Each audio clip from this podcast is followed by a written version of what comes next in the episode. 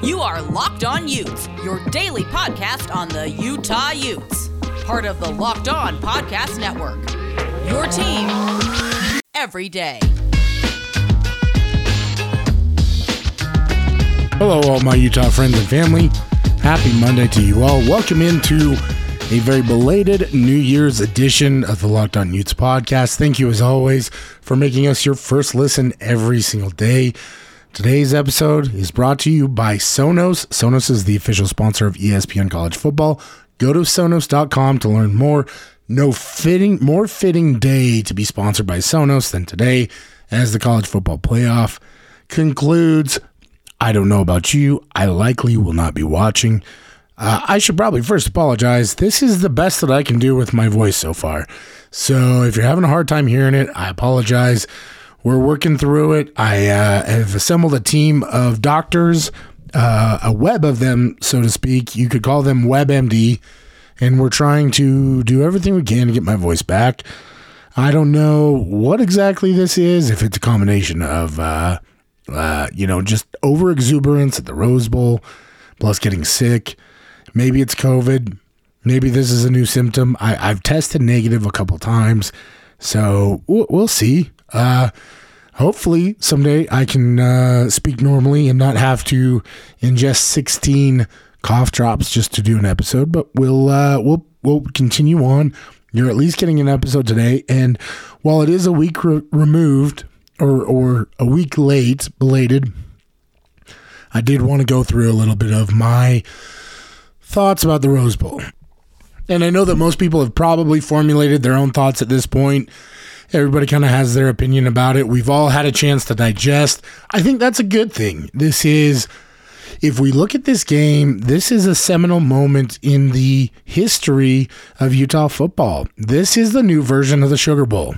We don't have to rely on 2008 anymore.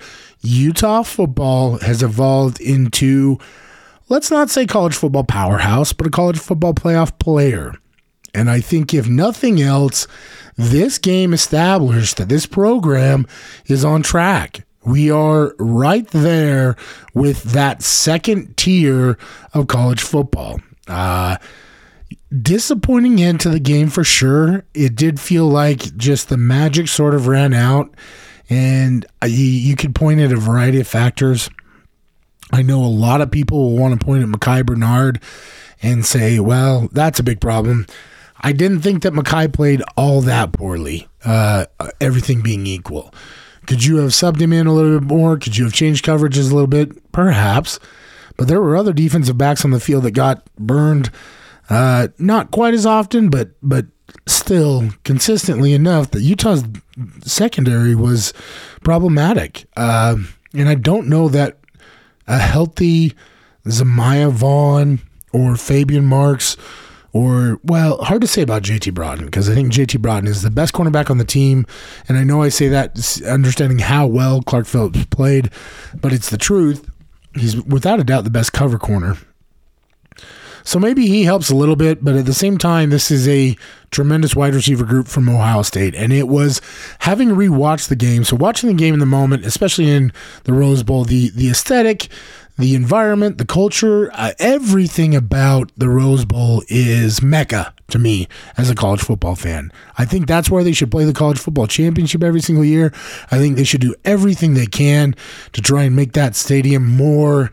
Uh, more uh, I want to say conductive, conducive to to actually having a large crowd, but it, it, does a decent job.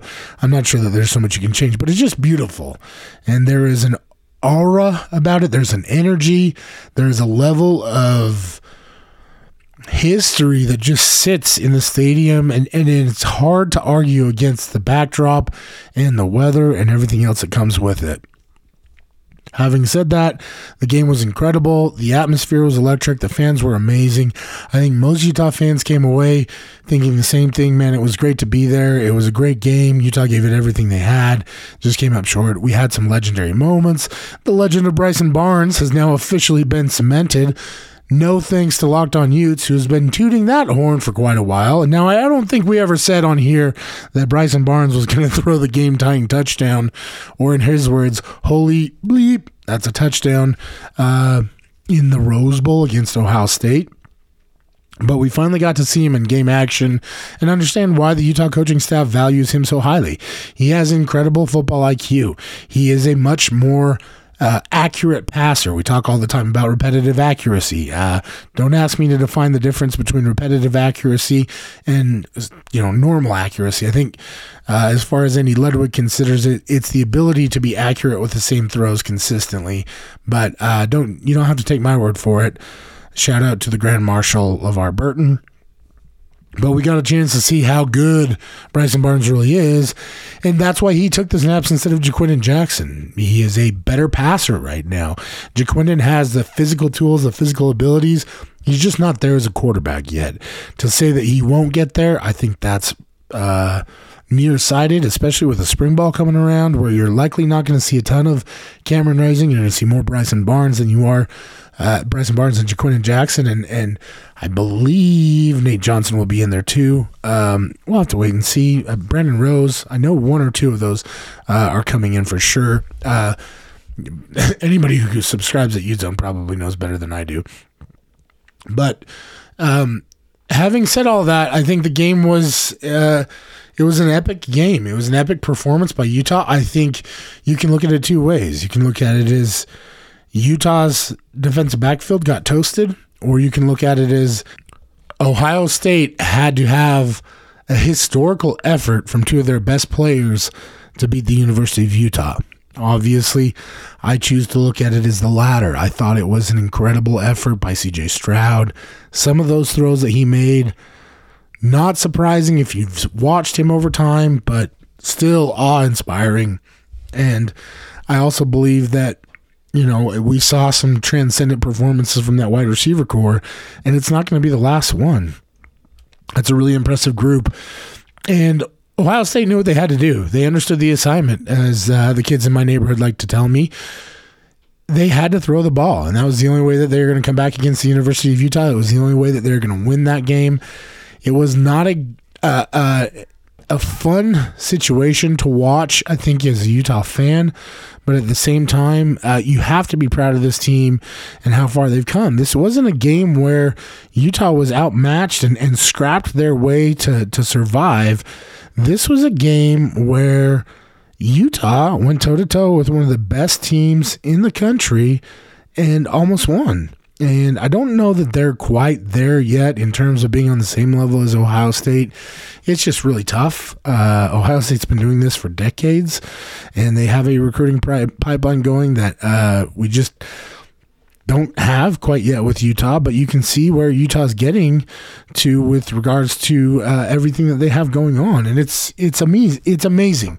It really is, and I think the future is super exciting. Uh, I think there's a lot of potential for greatness, and uh, I'm just really. I, I, I, the the season was so long in so many respects, and there was so much to go through. And I think you've all heard that way too much from me, anyways.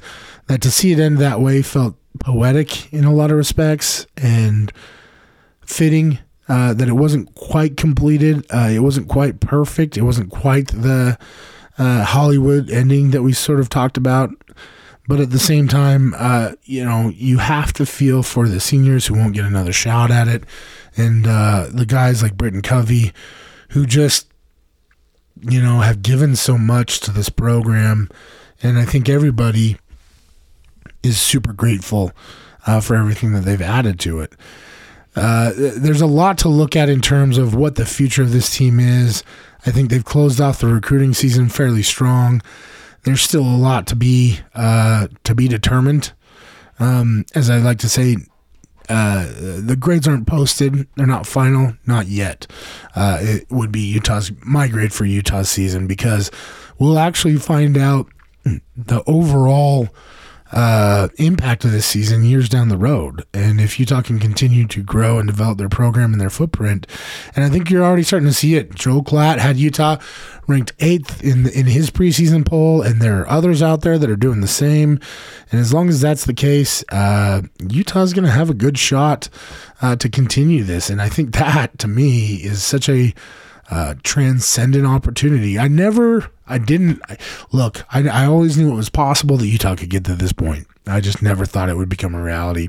And now here Utah sits and it's got to be a great feeling. And there's so much more to come around the horizon. And, uh, you know, uh, the bowl season may be over, um, but that doesn't mean that your fun with sports has to end.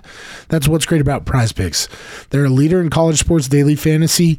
They offer more college football and basketball props than anyone in the world, and they offer all star all the star players of Power Five as well as mid major players you might not even heard of. They offer any prop you can think of in basketball. You can play points, rebounds, assists, threes made, and more. Anyone who deposits $100 into their PrizePicks account and uses the promo code locked on will receive a 100% instant deposit match up to $100. All you have to do, pick your two to five players and the over under on their projections, and you can win up to 10 times on any entry. Remember, it's just you versus the numbers, so you don't have to play against uh, Slick Dan out there in the desert who is uh, using 16 different computers in an underground uh, uh bunker somewhere to calculate exactly who is going to win what. It's just you and the projections. They allow mixed sport entries, so you can take the over on Embiid or the under on Aaron Rodgers in the playoffs in the same entry. All you got to do, just use the award-winning app on both the Apple App Store and Google Play. Download that onto your phone or mobile device. Entries can be made in 60 seconds or less. It's that easy. PrizePicks is safe and offers fast withdrawals, so don't hesitate. Check out PrizePicks.com. Use the promo code Locked On, or go to your app store and download the app today. PrizePicks is daily fantasy made easy. Round two here on the Locked On Utes podcast, part of the Locked On Podcast Network. As always, thank you for making us your first listen every day. We are free and available on all platforms, even if we do not sound so great right now. But I wanted to get something out there because I uh, I feel the heat. I feel the pressure. Uh, everybody misses the podcast and uh, it it's let me uh, let me start by saying thank you first of all for everybody who reached out and asked what was going on. As you can hear, it's not great, um, but it is great to hear from people and know that you are missed, uh, that you're appreciated, all of those kinds of things. So I really, uh, really am thankful to everybody for uh, for chiming in and for asking what was going on. That being said, there's a lot to catch up here on the uh, on the podcast. Uh, we've got uh, oh boy, where to start? Probably transfer portal departures. So I think the big one is Xavier Carlton entered in the transfer portal, and I'm sure that there are a lot of people who are curious uh, what's going on with that one. I don't think there's much uh, behind the scenes that that hasn't already been talked about. Uh, simply just Xavier feels like he's an edge. Uh, Utah feels like he's probably a defensive tackle. And if you're Xavier Carlton and you see what's happening on the edge right there with Jonah Elliss, with Van Fillinger, uh, Chase Kennedy coming in, um, all that kind of stuff, I think it's it's it's easy to see that you're going to be in the rotation at Utah, maybe, or you can go somewhere else and likely be the starter. And so that being said, uh, I think that you know for for Xavier, it's the right move. For Utah, it's probably fine. They're, they're stacked at defensive tackle, anyways. And uh, I know that there's a lot of people out there that will say something along the lines of like, "I wish him nothing," uh, and all that stuff. That's fine. I wish him well. It's not his fault that he wants to play a different position, and Utah projects him as a different one. And it's also not uh, entirely on uh, him to do exactly what Utah wants. I think there are examples where Utah has projected guys on one side and, and it's not been uh, everything that they hoped it would be. Um, so you know, it's it it's a two way street with this kind of stuff, and, and I wish Xavier well. Now that being said, I hope he doesn't transfer somewhere in a conference. I haven't heard anything about that yet. I'm sure that it'll be a little bit of time before we hear anything. Um, also departing through the transfer portal, Jeremy Mercier, uh, backup linebacker. He never really saw a lot of time.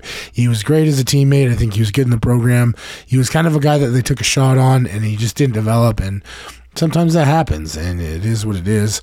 Um, but uh, wish him good luck for sure uh, wherever he lands, and, and, hopefully an opportunity to play, uh, if nothing else. So um, that's not the end of the transfers likely out of the program. There are sure to be a few. I don't know exactly as of right now who all uh, will be leaving as well, but uh, there are some likely suspects. I think if you look at the roster, anybody who's kind of uh, down in depth or maybe uh, frustrated, I wouldn't be surprised to see a lineman or two transfer simply because Utah is kind of uh, stacked uh, underneath uh, with depth. And I know that sounds really bizarre for me to say, but it is very true. Um, the other thing that's happening is Utah is doing work through the portal as uh, they acquired a player. Let's call it. I don't know. I don't know how to say it right now. Uh, well, let, let's do this. Utah managed to secure two commitments from players. One from a very familiar face in Tavion Thomas, who announced that he will return for the 2022 season. I think it is the right move on Thomas's part. I think it was the expectation all along. He needs to come back and prove himself for an entire season at the University of Utah. There's some stuff behind the scenes. Uh, that I think will help him as well. You know, if he can continue to uh, uh, be a positive impact player at the U, if he can continue to uh, showcase his ability as a leader, if he can continue to get in shape and continue to lead this football team, not only that, but if they can, if they have Tavion and, and Rising back, I think this team has as good a shot as any other Utah team of making it back to the Rose Bowl or even the college football playoff. Utah's going to need a player of his caliber when they go to Florida.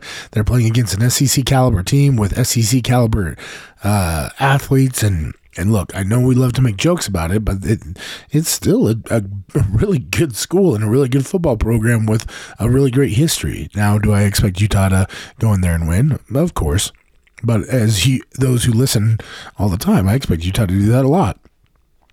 Along the same Florida pipeline that we're talking about, they also landed a transfer in Mohamed Diabate. Uh, no, it's not diabetes, uh, though I did see that joke going around. But who knows? With the kind of uh, blood sugar spikes he might cause quarterbacks, there could be a lot of diabetes on an opposing playing uh, uh, players. Uh, okay, rough joke. I look a week off, and I am also a little bit out of shape. But the, the good news with uh, Diabate is that he is an elite athlete. He is a former four star. He's coming from Florida with something to prove, chip on his shoulder. Now, for those who are asking, why is Utah going after another linebacker? Why are they still recruiting linebackers? Two answers. One, I think Utah has decided that linebackers and edge players are pretty much interchangeable uh, or how they want to get to. So the way that I've described this a little bit is that Utah kind of wants to be like the Golden State Warriors on defense, where their version of Draymond Green is the defensive tackles. And they can just interchange players as much as possible. There's a lot of people out there that want to see like a, a 4 3 or a 4 4 even. I don't know that we're going to go that far. But when you have players like Cole Bishop and then Diabate, who can play multiple positions. Diabate, I expect, uh, will, will, more than likely be an edge player. Uh, we saw that Lander Barton had an extremely good uh, showing at the All America game in, in San Antonio as a linebacker, and I think what he showed there was very similar to what Noah Sewell showed when Noah went down there. And so maybe Lander Barton being an edge is, is not as set in stone as it would have been a while before. And so now he's kind of going towards the middle. And so if you have Karene Reid, you have Lander Barton, you have Cole Bishop, you have the Calvert boys coming back. Uh, you have a lot of players there that could play. And I know there's a lot up in the air in terms of Ethan Calvert and, and where he sits. I don't think that he's career ending in terms of his injury, but we just don't know what he's going to be or where he ends up. And, you know, maybe there's a situation where he can't play linebacker anymore. And so playing on the edge makes a lot more sense. And Utah has some open spots there at the defensive end position. I know there there's rumors floating around about Max Tupai coming back. I wouldn't put too much into that right now. Uh, there's Johnny Fanaika, uh, the return missionary from Pleasant Grove, Van Fillinger, obviously, Elijah Shelton, the walk on who transferred from Utah State. I don't know how much playing time Elijah's really going to get, uh, but he's a body that's there. Uh, there's Mickey Sungataranga, who I think really has a high upside and high uh, high ceiling. Obviously, we've talked a lot about Tyler Wegis on on this show, and and I think there are other players too from the linebacking position that could end up there. Um, one that seems to stand out in my mind would be uh, you know, maybe Andrew Mataafa is a guy who could try the edge. Uh, he has not made it click at the linebacker position, and I've not heard that he's really a guy that they're dedicated towards putting there. Another name, Lolani Longi, uh, the walk on who transferred from Washington State, he could be a player. And then, of course, there's all the guys that, that they're going out and recruiting. Uh, you know, if one of the Calverts does ship switch over there because of uh, the injury stuff, that could be an option. But also, you're going to have Diabate there. That's a lot of good edges, and I think that's a, a, a paramount aspect for this Utah football team to have very strong athletic edge players. We saw it in the Oregon game, the way that Van Fillinger could defend the edge and push flow to the outside and stay athletically going sideline to sideline with some of those running backs and some of those wide receivers it was massive for Utah. And so I think that's the whole philosophy behind recruiting more and more linebackers. Is Utah going to switch to a 2-4-5 or a 3-4 uh, or anything like that? Not likely, but they're going to use that cowboy package that they used a lot more. They're going to use a, a, variety of personnel and everything like that. I think that's the biggest thing that we're learning here uh, as we uh, as we watch Utah do work, so to speak, in the portal and and, and on the recruiting trail. Uh, so there's still some moves to be made. I think Spring Bell is going to be really fascinating for Utah. I think there are some guys that could make position changes, and we'll talk about that a little bit more around the corner. But Thomas Yassmin is a guy that really intrigues me, and I'm super high on him as a tight end. But if you ever look at a picture of him, just look at the size of his arms and tell me that those arms don't look like they should be on the defensive line. Maybe? Who knows? Uh, this is complete speculation, by the way, but that being said, Utah's going to have the opportunity to uh, interchange some pieces for sure coming up this spring. And, you know, Utah fans, uh, I have an incredible app for everyone who buys gas that you need to know about. It's called Get Upside. My listeners are making up to 25 cents for every gallon of gas every time they fill up. Just download the free Get Upside app in the App Store or Google Play right now. Use the promo code SCORE and get a bonus 25 cents per gallon on your first fill up. That's up to 50 cents cash back. Don't pay full price at the pump anymore. Get cash back using Get Upside. Just download the app for free and use the promo code SCORE to get up to 50 cents per gallon cash back on your first tank. Some people who drive a lot are making as much as two to three hundred dollars a month in cash back. And there is no catch. The cash back gets added right to your account. You can cash out anytime to your bank account, PayPal, or an e gift card for Amazon and other brands. Just download the free Get Upside app. Use the promo code SCORE to get up to 50 cents a gallon cash back on your first tank. That's SCORE for Get Upside. Finishing off an episode of the Locked On Utes podcast. Thank you as always for tuning in. My voice is starting to fail me. The good news is that we should have some help around the corner so that it won't always be me just talking. But I wanted to hit a couple things as we uh, wrap up the show. First off, Utah's 2022 baseball schedule was released. Uh, this this week. They'll start off the season at Loyola Marymount in a three-game road stand down in Los Angeles, and then they'll head home on February. That will start on February the 18th, and then they'll head home on Tuesday, February 22nd, to play at Utah Valley. They'll then head to the Tony Gwynn Legacy Classic where they'll play three games on February 25th, 26th, and 27th. They're in San Diego, California at Tony Gwynn Stadium at UNLV on the road to start off the month of March. Then they'll play a three game road uh, road set at CSU Bakersfield, excuse me, four game uh, with a doubleheader on that Saturday, and then at Fresno State to wrap up the uh, long opening season road trip on March the 8th. Conference play will start on March 11th with a homestand against Washington, and then BYU will be on March the 15th. They'll head on the road to Oregon for a three game stand from March 18th to the 20th, and then from March 22nd and 23rd, they'll be back home to take on Northern Colorado. Mercer comes into town that weekend, March 25th, 26th, and 27th for a homestand. They'll play another home game at Utah or against Utah Valley at Smith's Ballpark on March 29th, and then back on the road for Washington State. Another road game at Utah Valley on April 5th. Then it'll be back at home for UCLA from April 9th or April 8th to April 10th. Another home stand against Arizona from the 14th to the 16th, and then a home game against the BYU Cougars at Smith's Ballpark on April 19th. They'll then go on the road to play USC from the 22nd to the 24th.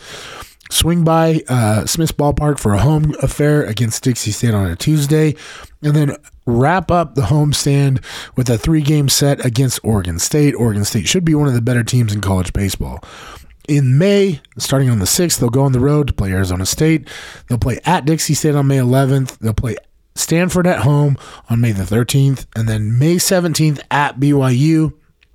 Continuing the road trip, they'll go to California May 19th, 20th, and 21st to wrap up the regular season schedule.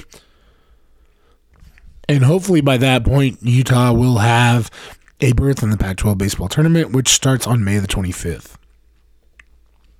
Also, need to talk about the basketball program as they dropped two this week. One to Washington at home, 74 to 68, and then another big loss. Uh, I, I, mean, it was it was not a pretty game at all to Washington State, which won for the first time in Salt Lake City since I believe it was 1941 was the stat that I read, and it was not a very good game for the University of Utah. It just this team is struggling to produce offense right now, and Branden Carlson missing the game on Saturday with appendicitis. That was a big deal. This team absolutely needs his presence, both offensively and defensively, to really be effective. And then you had just some not great performances from guys that you really need to, to come through in the clutch if you're going to win the game. Um, I didn't, you know, I, I, think this team still has a lot of opportunity. I think we're early in the season. I think there's a lot of development that can happen. Uh, I think there is a ton of uh, potential with this squad still. I think it's good to get uh, uh Dusan back, and and I think Utah still has to find some consistency that they've been missing just because of all the injuries. And I think that'll come. But uh, the, the, biggest thing is it's not pretty to watch right now. And uh, there's no arguing with that from any of us here. But that being said, I think.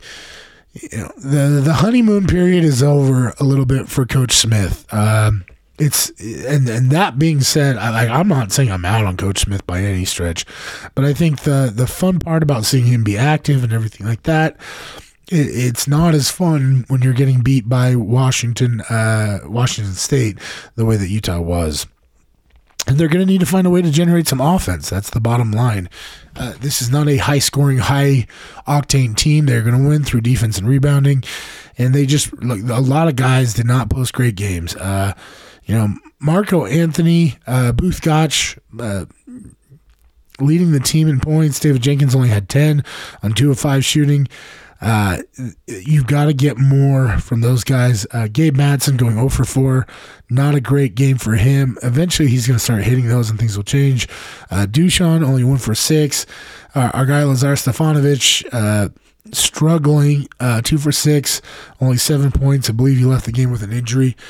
And uh, Utah just didn't really have a great game overall um, in, in the Saturday affair. And so they've got some things to work on. They're going to be minus uh, Branden Carlson for a little bit now as he is recovering from a successful uh, append- appendix surgery. And uh, we here on the podcast wish him the best of luck and a quick recovery because Utah needs to get him back. I think uh, this is still a team that's looking to find an identity a little bit, and he's a big part of that. Wouldn't be a Locked On Utes episode if we didn't talk a little bit of gymnastics here. We'll talk about that more with Sammy upcoming this week. But they cruised to a season opening win Friday night at the Maverik Center, posting an 197.100 uh, at the Rio Tinto Best of Utah to down both BYU, SUU, and Utah State. It was their highest total in a season opener since 2019. Uh, and as we've talked about, this is a team that really does have a lot of firepower, a lot of potency some strong performances. Uh, Coach Tom Farden had the following to say One of the things we wanted to do was hit 24 routines, which we were a little short on, but I do think the team handled some adversity. There were three freshmen in the beam lineup, and for them to handle beam as their first event, I thought was incredible. Floor, we had an out of bounds and responded after that, and then we had some last minute lineup changes on vault that they handled well. Lastly, we had an uncharacteristic mistake on bars, and I thought the final two athletes did a great job to finish out. So, not a perfect performance by any stretch, but a very solid all around performance uh, for the Red Rocks, and looking forward to them doing a lot more moving forward. We're going to call it a day here on the Locked On Utes podcast. Thank you, everybody, for tuning in. I apologize for my voice. We're going to keep working to try and get it back to uh, podcast shape. Uh, thank you, as always, for making Locked On Utes your first listen every day. Now, go ahead and make your second listen Locked On Bets, your daily one stop shop for all your gambling needs. Locked On Bets, hosted by your boy Q, with expert analysis and insight from Lee Sterling. It's free and available on all platforms. Thank you all for following, for tweeting, for everything like that. Make sure to follow us on your favorite podcast platform. Also follow us on Twitter at Locked On Utes. Email the show, lockedonutes at gmail.com. Tweet at me, at Brownbear SLC. All the above, eh, open and available to you. This has been the Locked On Utes podcast for Monday, January 10th, 2022. And we will talk to you again tomorrow.